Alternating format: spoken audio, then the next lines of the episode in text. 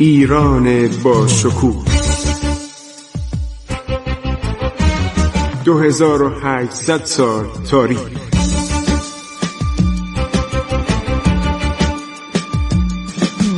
عبور از تاریخ.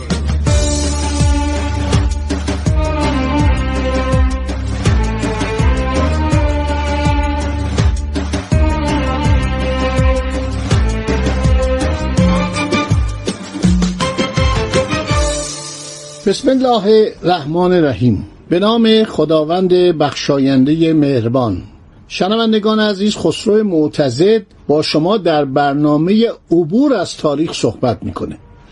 ما رسیدیم به دوران سلطنت شاه اسماعیل صفوی و مشکلاتی که شاه اسماعیل از سه طرف داشت.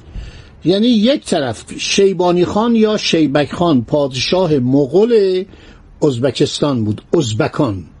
که با او جنگید در شهر مرو در حوالی شهر مرو و او کشته شد و شاه اسماعیل خواهر بابر سلطان گورکانی هند رو با احترام فرستاد نزد برادرش و روابط ایران و دولت هند بسیار گرم شد.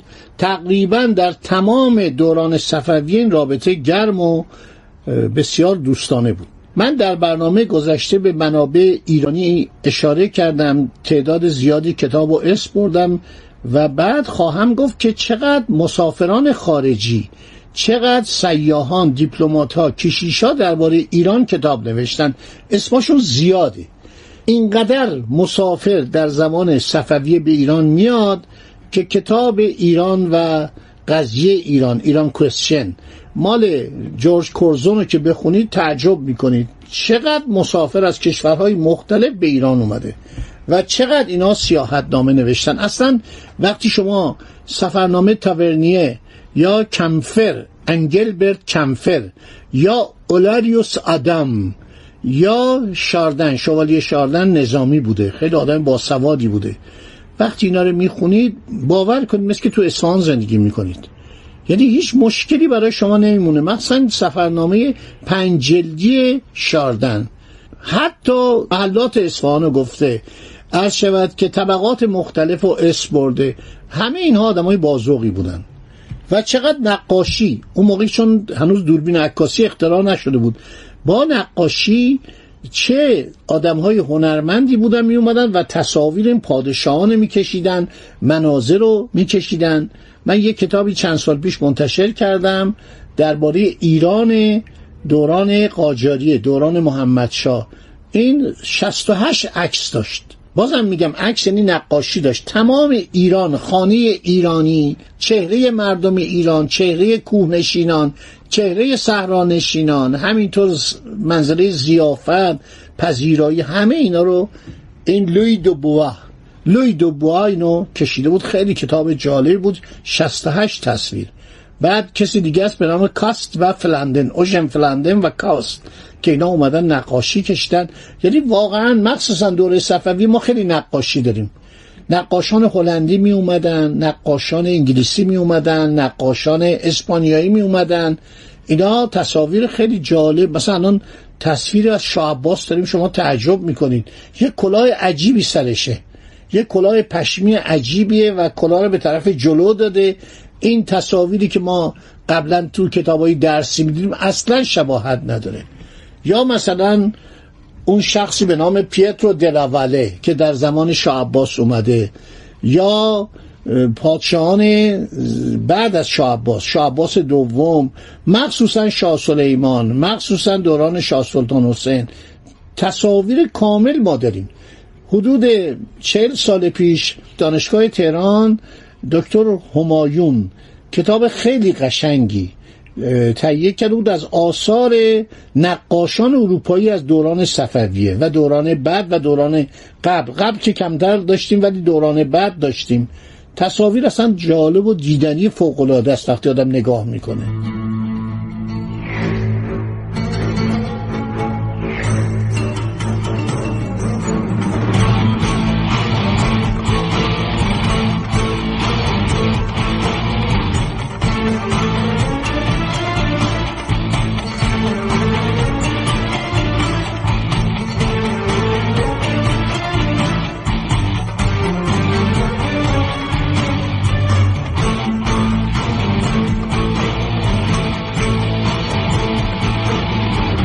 درباره شاه اسماعیل عرض شود که ما کتابی داریم تاریخ ایران دو جلدی به قلم ژنرال سر پرسی ساکس. این شخص رو با ژنرال سر پرسی کاکس اشتباه نکنید. سر پرسی کاکس زکریا کاکس. ایشون انگلیسی بودن ساکس هم انگلیسی بوده. هر دو هم در ایران ماموریت داشتن. ولی یک کسی هستش که قرارداد عرض شود وثوق الدوله میبنده قرارداد تحت الحمایگی ایران. اونو بهش میگن سر پرسی کاکس. لباس ارتشی هم تنشه. اینا وقتی به ایران مامور میفرستن اغلب نظامی میفرستادن که ایرانیا بترسن. اون هیبت و جبروت لباس ارتشی خیلی براشون جلوه داشته. و سر پرسی ساکس هم جنرال بوده. منتها جوانی در ایران بوده از درجه ستوان یکمی یه خواهری هم داشته به نام آلت ساکس کتابی درباره ایران نوشته حالا این ساکس ببینید در کتاب خودش که تقریبا بیطرفانه است نه اینکه کاملا بیطرفانه باشه. نوشته ساختمان روحی و اخلاقی سلیم را می‌توان از اینجا به دست آورد که او جمعی را در خفا معمور کرد تا شماره نفوذ ایرانیا را در خاک عثمانی به دست دارند چنان که از میان هفتاد هزار ایرانی که بودند او چهل هزار نفر را حکم داد قتل عام کردند.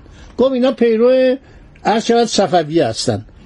بدین طریق کشور خود را از همدردان احتمالی با شاه اسماعیل صاف و پاک کرد. سلیم نامه هایی به شاه اسماعیل نوشته که سبک این شایان ها آمیخته با تکبر و غرور و موهن و زننده است. خیلی بیادب بوده. توهین می‌کرده. اسماعیل اغلی داروغ اغلی مسخره می‌کرد او پسر داروغه. اصلا به یک پادشاه یک کشور نباید اینطوری مقا... به نامه نوشت. در جواب آن پادشاه عرض شود که شاه اسماعیل یک شعر می نوشت بس تجربه کردیم در این دیر مکافات با آل علی هر که در افتاد ور افتاد. یعنی میگو من از آل علی هستم. این کار می‌کرد و ایرانی هم خوششون میومد یعنی چون ایرانی ها نسبت به کشندگان عرض شود که آل علی نفرت داشتن و الان این نفرت رو متوجه دربار عثمانی می‌کردن. اون توهین می‌کرد به ایرانی ها و ایرانی ها رو رافضی میخون تاریخ هم نشون میده که تحریک از طرف عثمانیا بوده. فکر کنید هفتاد هزار ایرانی در خاک عثمانی بودن. حالا جالبه که از خود عثمانی ها روملوام زیادی پیرو ارشد مکتب صفویه بودن. دستور داد هر چی ایرانی هستن بگیرن قتل عام کردن زن و بچه رو مرد و زن و بچه. باقی هم هر کسی که ممکن بود مورد سوء زن قرار بگیره که طرفدار ایران پیشونش رو مر می‌کردن. مثل غلامان مثل بردگان مثل ایوانات توهین می‌کردن. یعنی وقتی اونایی که میگن آقا چرا شاه اسماعیل علیه عثمانی جنگید؟ آدم خیلی کم سواد. پرمدعا هر چقدر آقا دولت صفوی ضربه زد به دولت عثمانی. آقا اونا اذیت می‌کردن. کاری نداشتن ایرانیا ایرانیا بیچارا همیشه متساهل بودن. شما ببینید در جشن های عروسی پادشاهان عثمانی ایران چقدر هدیه میفرستاد. شاه تماس هدیه میفرستاد شاه عباس هدیه میفرستاد. همه سعی می‌کردن اتحاد ایجاد کنن. شما کسی رو به اندازه نادرشاه نمییابید که قربان صدقه عثمانی می‌رفت. با اون همه شجاعت با اون همه جلادت با گرفتن دهلی با گرفتن خیوه و بخارا و تمام قسمت های ترکستان با بیرون راندن بقایای سپاهیان پتر کبیر با داغان کردن دولت عثمانی نابود کردن هزاران ژنرال و سردار و سراسکر و سنجقبگی و عثمانی چقدر نامهاش ملایمه که آقا ما کشور اسلامی هستیم ما مثل شما هستیم. حتی نادر خودشو در معرض خشم و کین مردم ایران گذاشت. برای اینکه مردم ایران صفویه رو دوست داشتن و می‌گفتن این ببین نوکر عثمانیه. بعد ببینید چیکارش کردن. خود پادشاه عثمانی قبول کرد مفتیان عثمانی قبول نکردن.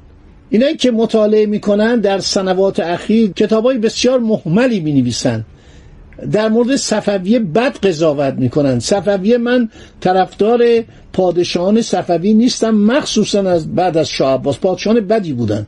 اینا سلطان صفی شاه صفی آدم بدی بود. آدم خونخاری بود. آدمی بود که همیشه در حالت نشه افیون بود. یا مثلا شاه عباس دوم. اینا آدمای زیاد جالبی. ولی اینها نسبت به سلاطین عثمانی خیلی بهتر بودن. شما کتاب نوئل باربر رو بخونید. شاخ زرین. خدا بیامرزه. دکتر مهدوی ترجمه کرده بود. عبدالرضا اوشنگ مهدوی. هست جا موجوده. مطالعه بفرمایید. هر سلطان عثمانی که میومد میگه آقا تمام برادران من خفه کنید. اینو من یه بار دیگه هم گفتم بازم میگم. برید این کتاب بخونید. تاریخ امپراتوری عثمانی ووسیویچ نوشته. یه نویس... مثل نویسنده بالکانه. از مردم یوکوسلاوی یا جای دیگه یا مجارستان. برید ببینید خفه می‌کردن. نوار خفه می‌کردن. بچه های شیرخور رو میکشتن. چه اینا مثلا از زنان دیگر هستن. زنان می آوردن پیر که می شدن. عوض از اینا قدردانی کنن زنان سلطنتی رو. سوار قایق می کردن می تو بسفور از اونجا پادشاه می نشست پادشاه جوان دیوانه. با تفنگ می زد اینا رو. دونه دونه این زنای سال خورده رو می زد. مثلا زنبابه هاشو یا حتی زنان سال خورده خودشو. همین سلطان عبدالحمید آخری یه دیوانه زنجیری بود. یا آدم میلیاردر ثروتشو نوشتن. واقعا در یکی از کتاب ها من ثروت اینو یه روز براتون می‌خونم. ببینید این چقدر کاخ داشت چقدر جا داشت چقدر تشکیلات داشت. بعد این نوه شیش سالش اومد تو دید بابا بزرگش اونجا نشسته در کاخی هستش یلدوز. این یک اقامتگاهی درست کرده بود همه شیشه ای اطراف شیشه بود. برای که یه موقع توته کنن پدرشو کشته بودن توته گران بتونه ببینه. تا صبح هم چهار جا عوض می‌کرد. رخت خوابش عوض می‌کرد تخت خواب عوض می‌کرد خوابگاه رو عوض می‌کرد. بچه 6 ساله نوش اومده هفتی رو دستش گرفته. این بلا فاصله با هفتی شش گلوله به مغز این بچه زده. گفته نکنه مادرش تحریک کرده که بیاد پدر بزرگو بکشن. اینا چنین آدمایی بود آدمای سالمی نبودن. همین سلطان سلیم سلطان سلیمان دیگه هیچ کدوم آدمای جالبی نبودن. حالا جنرال ساکس داره میگه من نمیگم. ببینید چی نوشته.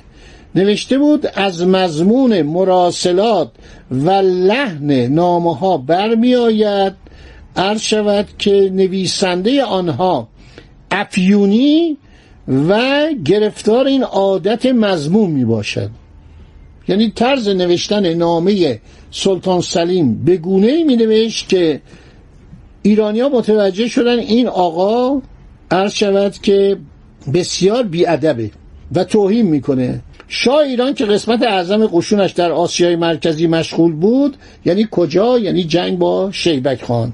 تصمیم به جنگ تدافعی گرفت. عرض شود که سلطان سلیم وارد ایران میشه و در تابستان فکر سال 920 عرض شود که هجری قمری ولایات طرف غرب ایران رو ویران می‌کنه.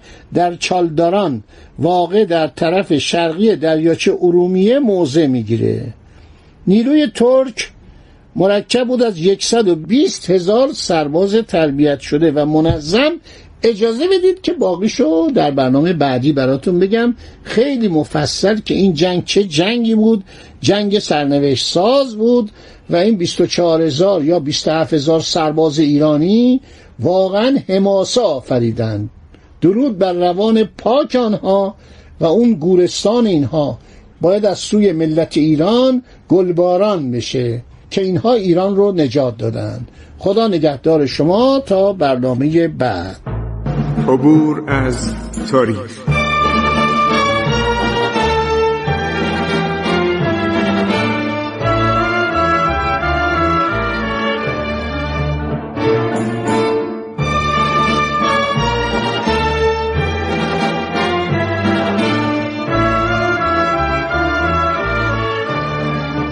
ایران با شکوه. 2800 سال تاریخ. سرگذشت ایران ما به روایت خسرو معتزد